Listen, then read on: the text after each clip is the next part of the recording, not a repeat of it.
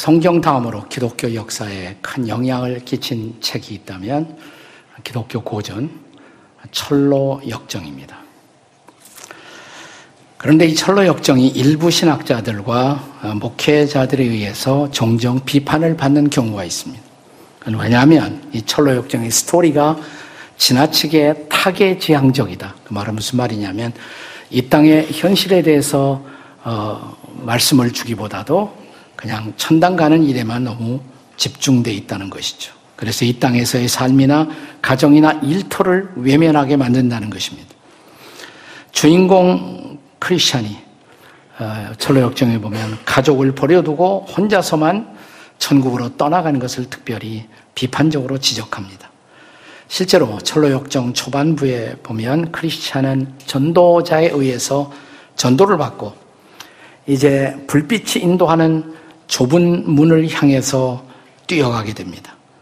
그가 멀리 가지 못했을 때 그의 아내 그리고 그의 네 자녀들이 그를 향해서 소리칩니다. 어서 집으로 돌아오라고. 그때 주인공 크리스찬은 손가락으로 귀를 틀어막은 채 생명, 생명, 영원한 생명 소리치며 계속해서 달려갑니다. 그는 뒤도 돌아다보지 않고 들판 한복판 가운데로 도망치듯 내달렸다. 이렇게 기록되어 있습니다. 이것을 피상적으로 판단하면 우리는 이런 비판에 동조할 만합니다. 어떻게 가족들을 다 팽겨치고 나 혼자만 천당 가겠다고 할 수가 있겠습니까? 그것도 일종의 이기심이 아닐까요? 그런데 이런 비판은 사실은 철로 역정을 주의 깊게 읽지 못한 그리고 특별히 철로 역정은 1부와 2부가 있는데 그 2부를 읽지 못한 단견에서 나온 그런 지적임을 우리는 알아야 할 필요가 있습니다. 왜냐하면 철로 역정 2부를 보면 이제 주인공 크리스찬의 아내, 크리스찬의 아내 이름은 크리스티아나예요. 크리스티아나와 그의 네 아들이 자기 남편이 아버지가 걸어갔던 그 길을 따라 순례 길을 따라 천국으로 향하는 줄거리가 2부를 형성합니다. 철로 역정의 근거가 되는 성경, 성경은 가족의 복음화 그리고 가족 공동체의 중요성을 매우 악센트를 주어서 강조하고 있습니다. 우리가 유명한 히브리서 11장 믿음의 영웅들의 장을 들춰보면 거기에 노아의 얘기가 나와요. 노아의 믿음이 특별히 우리 시대를 향해서 아직도 던지는 중요한 메시지가 뭐냐? 히브리서 11장 7절을 같이 읽겠습니다. 히브리서 11장 7절 시작.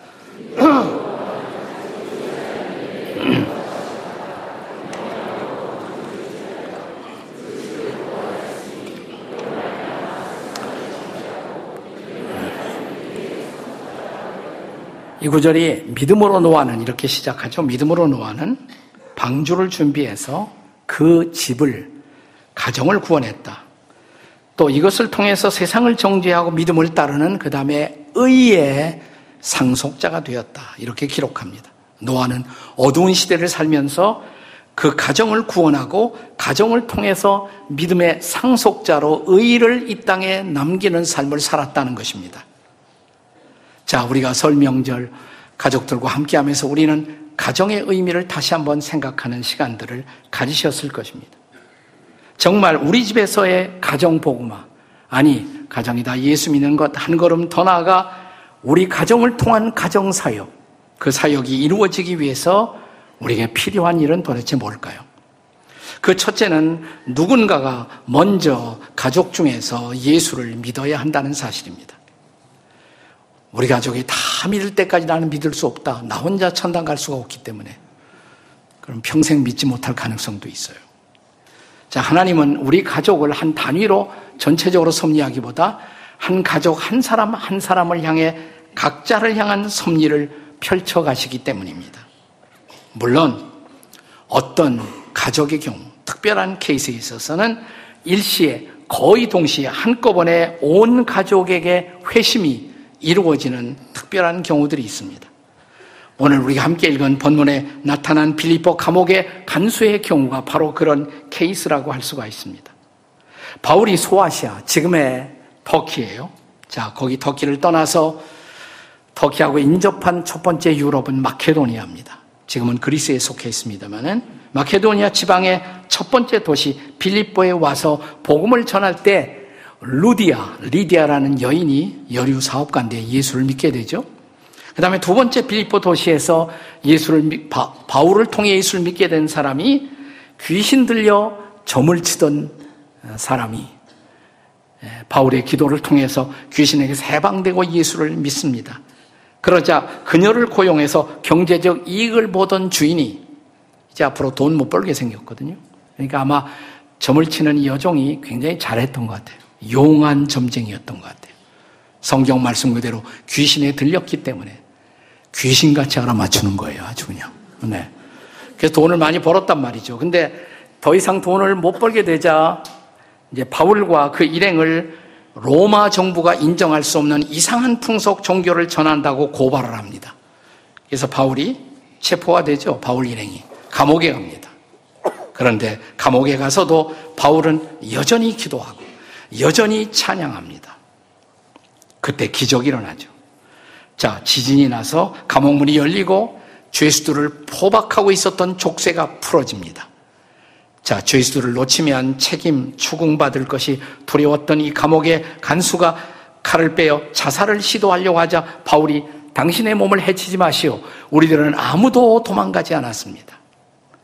하나님이 극적으로 섭리하는 기적의 현장을 목격했던 간수는 바울 앞에 엎드리면서 이렇게 말합니다. 선생들이여, 내가 어떻게 하여야 구원을 받으리까?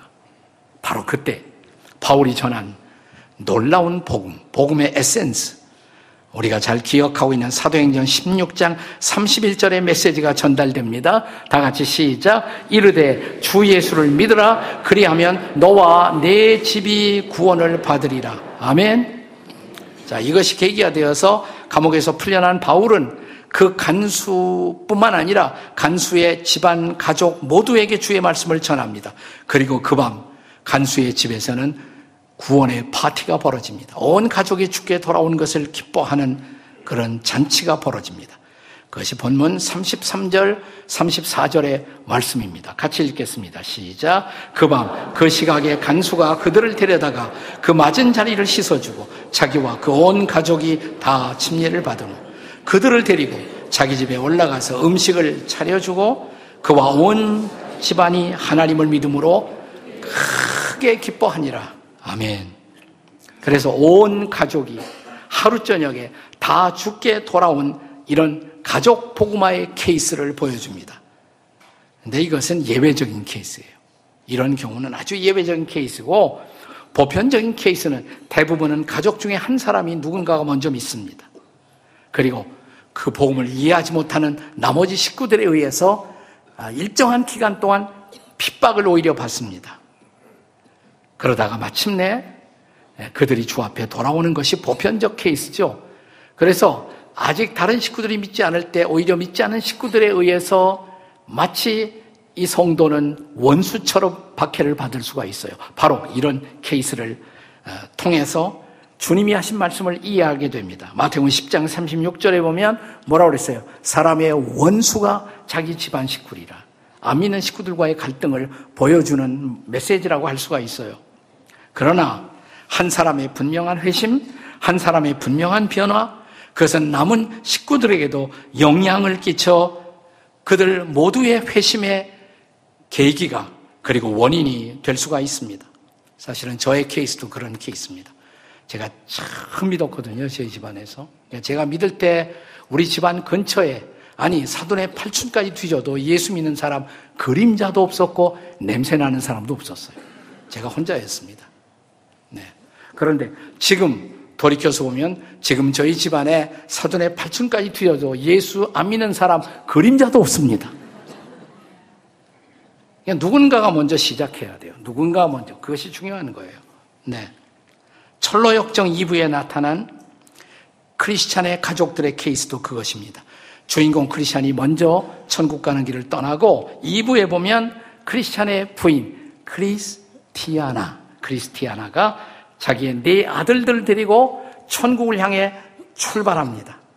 그리고 이웃에 있는 한 참에 멀시라는 자비양을 데리고 함께 같이 출발합니다. 그러면서 크리스티아나는 멀시라는 이 자매에게 자비양에게 이런 간증을 해요.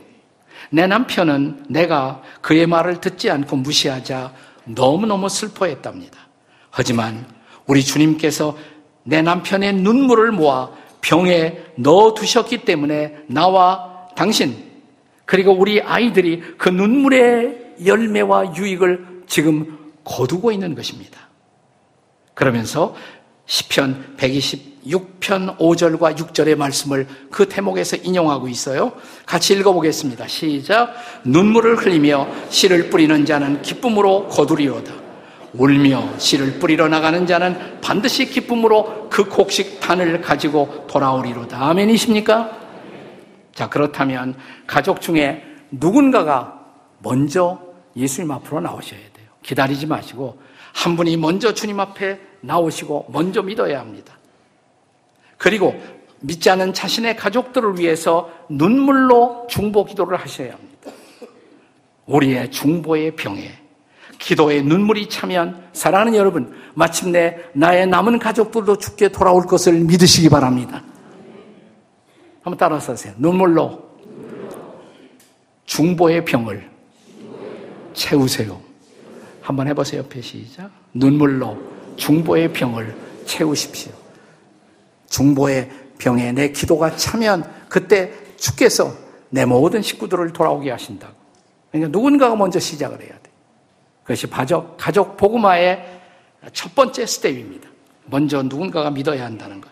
그 다음에 두 번째는 복음의 가치관을 온 가족이 다 수용을 해야 합니다. 자, 우리 가정이 그냥 예수만 믿는 가정이 아니라 복음의 빛을 가라는 그런 집이 되려면 복음적 가치관을 온 가족들이 다 받아들일 수 있어야 합니다. 그냥 함께 우리 가족들이 교회에 나오고 있다. 이것만으로 만족해서는 안 돼요. 이것으로 부족합니다. 자, 철로 역정 제2부에 보면 크리스티아나의 동행들이 이제 순례 여정을 통해서 드디어 순례 여정에 있는 아름다운 집, 아름다운 궁전 혹은 미궁이라고 부르는데 이 집에 들어오게 됩니다. 자, 크리스티아나와 네 아들과 그 다음에 자비양. 근데 이 아름다운 집에 가족들이 아닌 누군가 한 사람이, 한 청년이 계속 이 집을 들락거려요. 자비양에게 관심이 있었어요. 자비양에. 그래서 철로역정 2부에 보면 이제 로맨스도 나와요. 네. 2부에 보면. 자, 그는 약간의 교양을 갖추고 있었고 신앙도 있는 척 했지만 사실은 마음속에 세상적인 욕망으로 가득 찼던 청년이에요. 이 청년의 이름이 뭐냐? 거품시입니다. 거품시. 영어로 브리스크라고 그래요. 브리스크.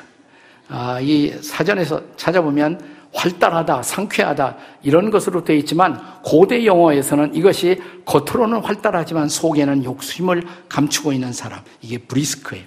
거품시. 저는 번역을 아주 탁월하게 했다고 생각해요. 거품시. 네. 그가 이제 이 자비양에 관심을 갖고 자비양을 자꾸 찾아옵니다. 자비양은 시간만 나면 자 이렇게 자수를 하고 또 양말과 옷을 만들고 그래서 자기 주변에 그 집 주변에 있는 가난한 사람들에게 나누어 주곤 했습니다. 거품은 처음에는 그녀가 부지런히 그 짧은 시간도 어, 소모하지 않고 양말과 옷을 만드는 모습을 보고 부지런한 여인이로구나. 아, 내 아내가 되었으면 좋겠다. 좋은 가정주부가 될 것이다. 생각을 하고 접근하는 것이에요.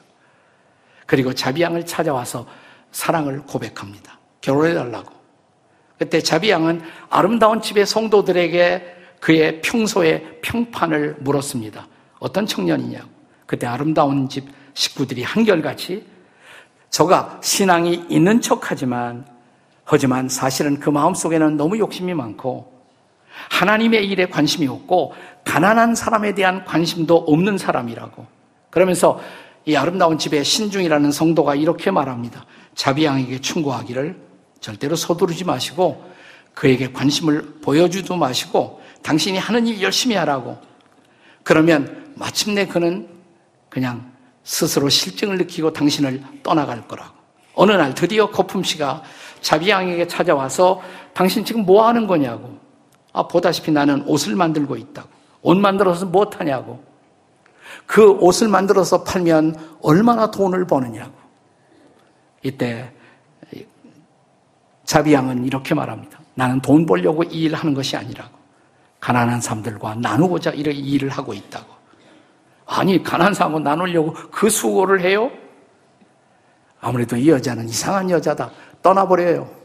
그리고 그 여인은 이상한 여인이라는 소문을 퍼뜨리고 다닙니다. 이게 거품시의 진실이에요. 네, 거품시의 정체였던 것입니다. 그러니까 우리가 누군가와 우리 자식들을 매치할 때도 그가 교회 나간다. 그것만 가지고 안 돼요. 가치관이 어떤 것인가 그거 꼭 보셔야 합니다. 가치관이 어떤가.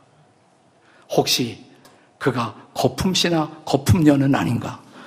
네, 옆에 있는 분들 보시고 거품씨, 거품녀를 조심합시다. 다 같이 시작 한번 해보세요.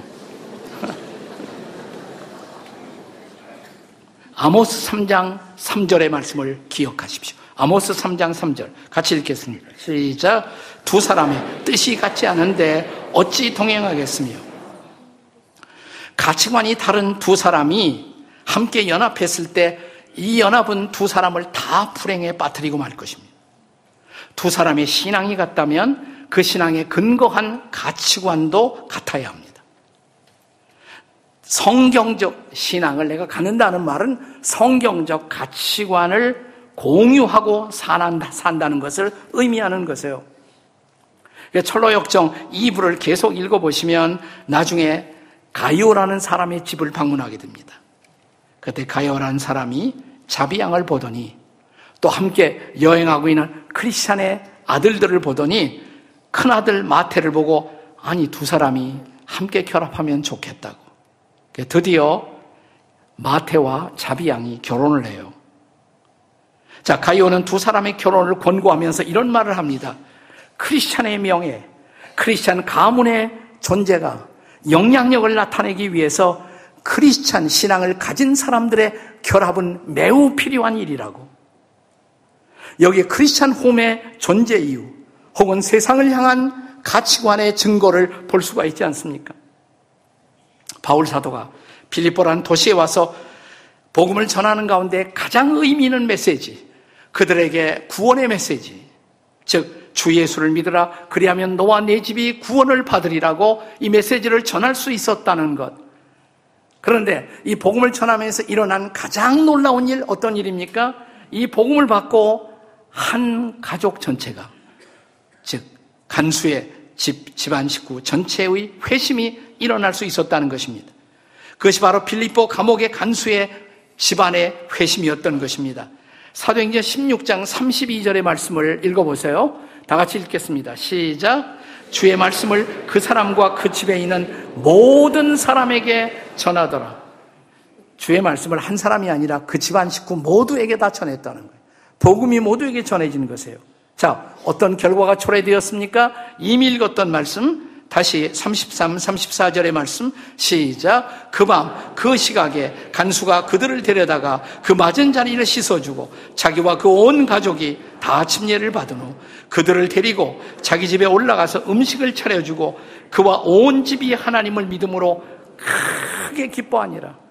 믿고 세례를 받고 말이죠. 침례를 받고 그리고 그들이 크게 기뻐했다고. 단순히 교회만 나갔다 이거 가지고 기뻐하겠어요? 그들이 이제 동일한 가치관을 하늘의 거룩한 가치관을 공유하고 살게 되었다는 것 이것 때문에 기뻐하는 것이에요. 여기 복음이 한 집의 가치관을 변화시킨 그 능력을 볼 수가 있지 않습니까? 가정 복음화, 가정의 사역 이루어지기 위해서 무엇이 필요합니까? 마지막 세 번째는 복음을 전하는 일에 가족이 함께 할 수 있어야 한다는 것입니다. 자, 우리는 사도행전의 기록만으로는 간수 집안이 예수 믿고 그 후에 어떻게 했는지 자세한 내용은 알 수가 없어요. 사도행전만으로는. 그러나, 자, 바울 사도의 이 옥중 전도를 통해, 빌립보 전도를 통해 처음 예수를 믿기로 한 사람, 노디아, 그리고 점치던 여인, 그리고 이 감옥 간수, 간수의 집안. 그들이 빌립보 교회의 최초의 멤버들이었습니다. 그들은 복음을 받아들이고 어떤 반응을 보였습니까? 이제 우리 빌립보서 1장 4절과 5절의 말씀을 보겠습니다. 같이 읽겠습니다. 시작. 간구할 때마다 너희 무리를 위하여 기쁨으로 항상 간구함은 너희가 첫날부터 이제까지 복음을 위한 일에 참여하고 있기 때문이라. 빌리보 교인들은 복음을 받아들인 것만으로 만족하지 않았어요. 여기 뭐라 그랬습니까? 첫날부터 이제까지. 처음 복음을 받아들일 때부터 지금까지 그들은 복음을 전하는 일에 동참하고 있었다는 것입니다. 빌리보 감옥의 간수가 포함되어 있었겠죠. 여기 1세기 초대교회가 당시에 세상을 변화시킬 수 있었던 거룩한 힘, 그것은 가족의 힘이에요. 가족들, 예수를 잘 믿는 가족들이 하나님 앞에 그들 자신을 드릴 수 있었다는 것. 가정 복음화가 1세기 복음화의 중요한 그 토대가 될 수가 있었던 것입니다.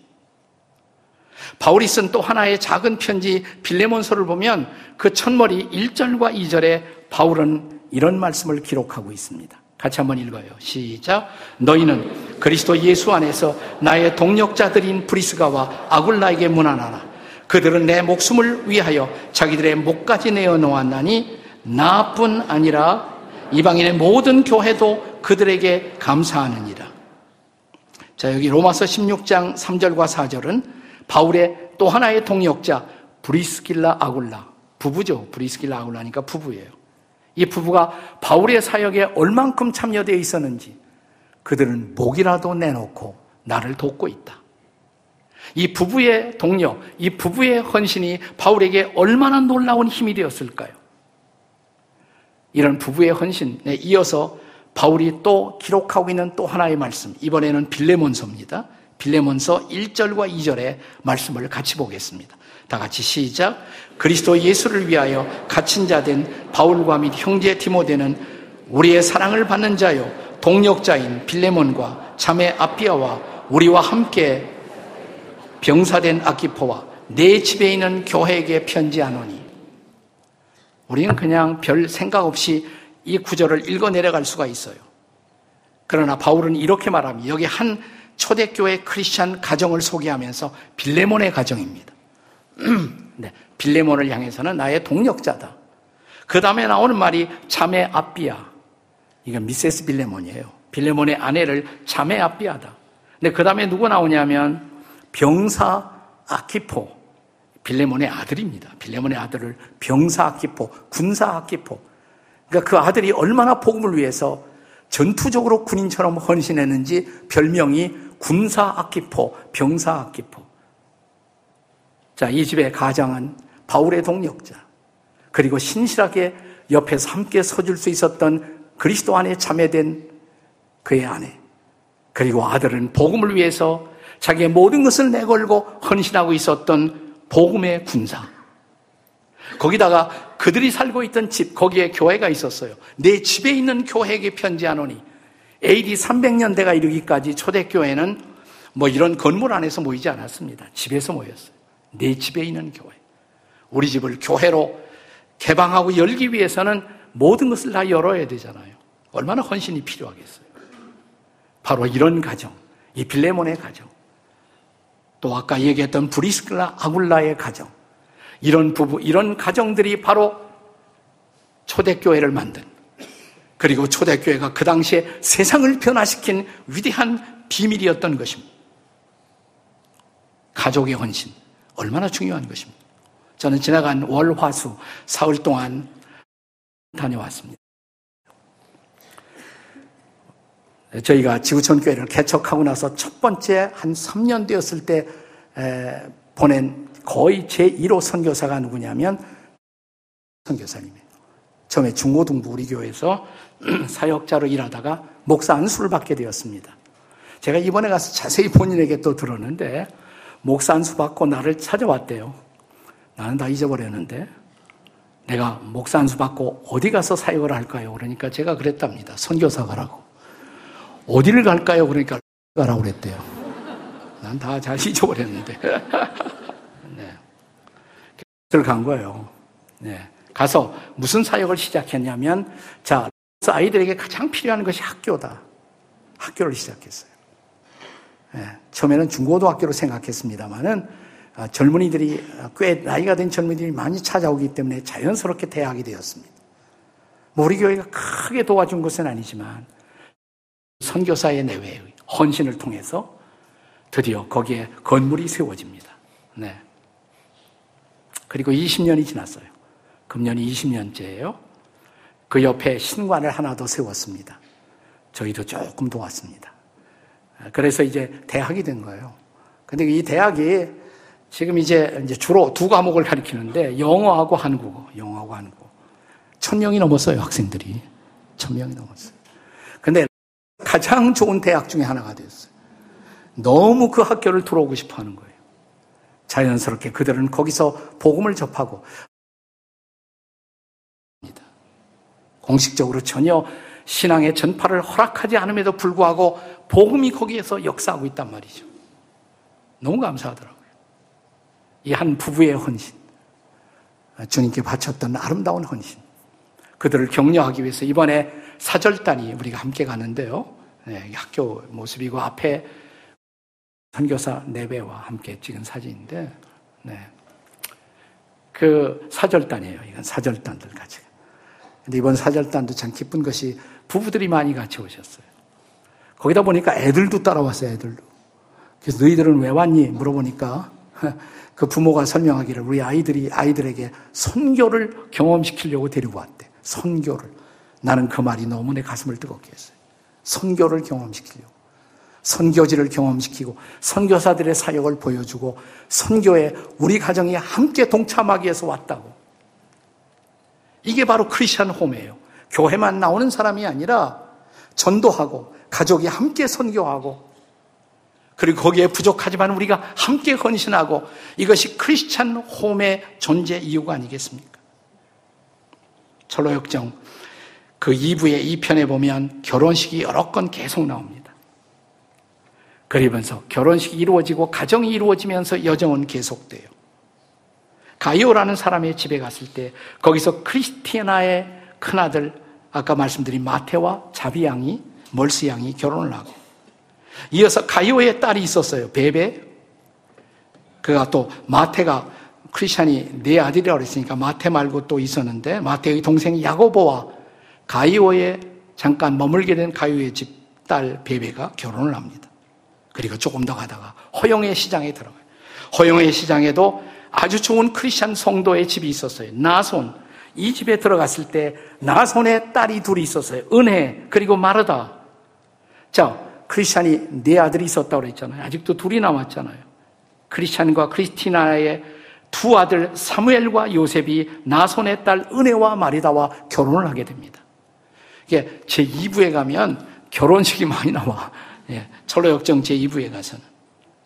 그러면서 놀라운 사실을 기록해요. 그들은 함께 이 허영의 도시에 머물면서 그 도시를 변화시키는 일을 했다고 이 가족들이 함께 하면서 그들은 많은 자녀를 낳았고 크리스천의 이름을 세상에 아름답게 영향력을 남기는 일을 했다고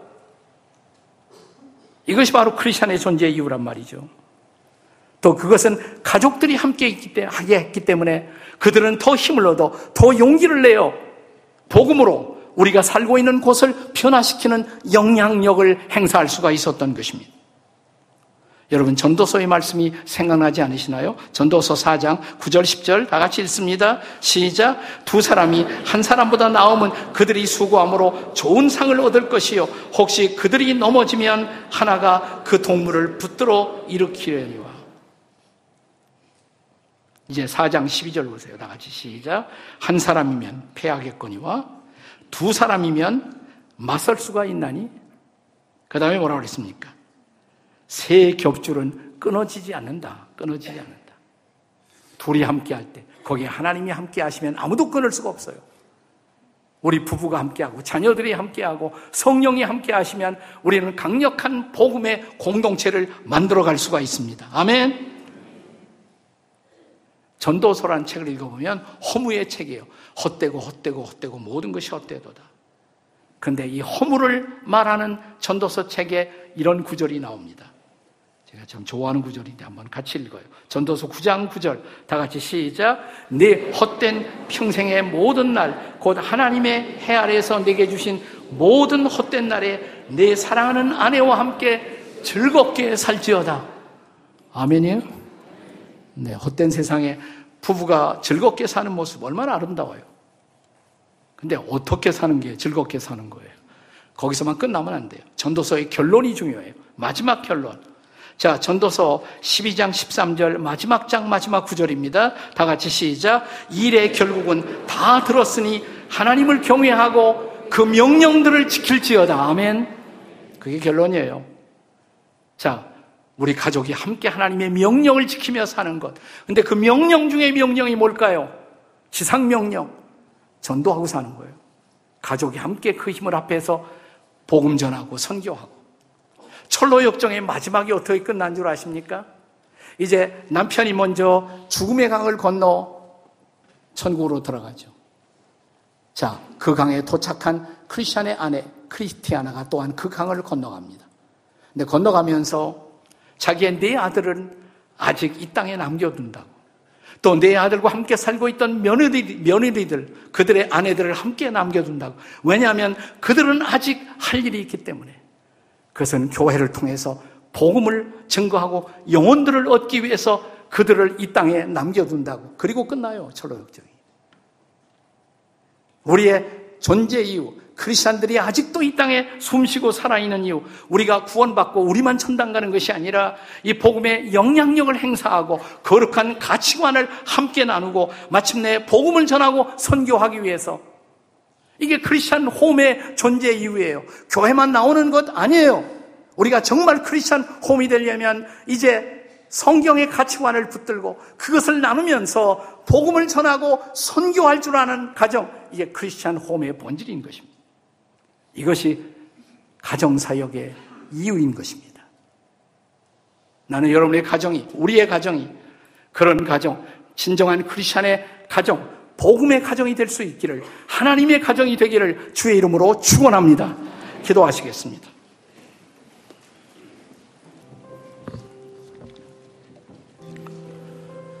자, 명절이 되어 식구들이 모였지만 아직도 우리 가정 속에 안 믿는 식구들을 보고 가슴이 아팠던 분들이 있을 거예요. 그죠? 자, 여러분의 오른손을 가슴에 얹고 아직도 우리 가족 중에 친척 중에 안 믿는 사람들 그들의 이름을 부르면서 하나님 그들이 속히 돌아오게 해달라고 또 한 걸음 더 나아가서 우리 가정이 진정한 복음의 가정, 복음을 전할 수 있는 그런 선교 가정이 되게 해 주시옵소서 함께 통성으로 같이 기도하시겠습니다. 하나님 아버지 우리가 기도합니다. 정말 우리 가정이 예수 그리스도의 복음을 전하고 복음으로 영향을 끼치는 가정이 될 수 있도록 도와 주시옵소서. 인도해 주시옵소서.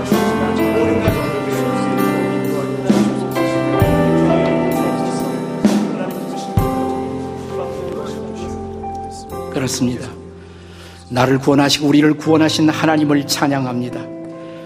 그러나 이 복음의 역사가 나에게만 머물고 끝나는 것이 아니라 이 복음이 귀한 축복이 되어 이웃들에게 흘러갈 수 있도록 우리 사회 속에 흘러갈 수 있도록 우리나라에 흘러갈 수 있도록 그래서 복음을 나누고 복음으로 세상을 변화시키는 하나님의 진정한 백성들, 하나님의 가정들이 되도록 우리를 사용해 주시옵소서. 예수님의 이름으로 기도합니다. 아멘. 다 기립하셔서 함께 사철의 봄바람 불어있고 찬양하시겠습니다.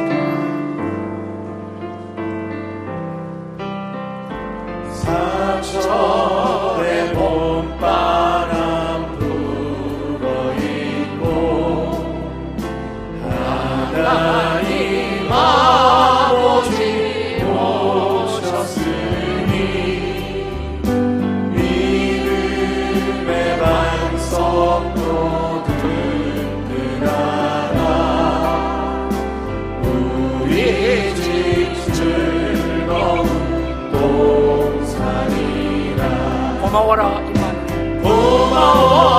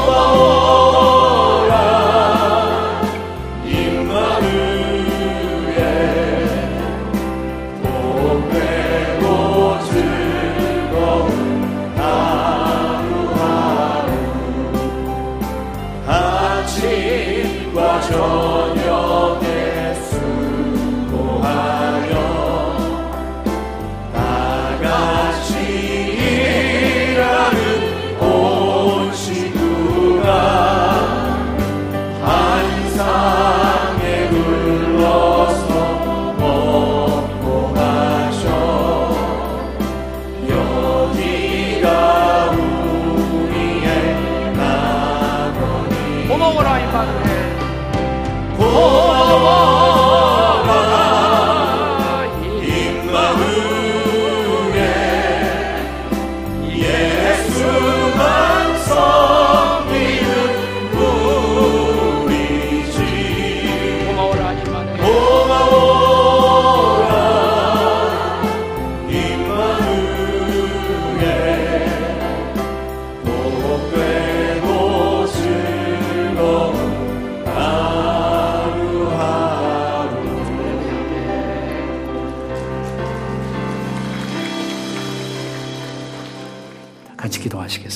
이제는 우리 주 예수 그리스도의 구원의 은총과 하나님 아버지의 사랑하심과 성령의 도우심과 인도하심이 오늘 말씀을 받고 이 설 명절의 주일 다시 우리의 가정으로 돌아가는 모든 성도들에게 하나님의 가정에 대한 거룩한 소원과 열망으로 채워주시기를 간절히 축원하옵나이다. 아멘.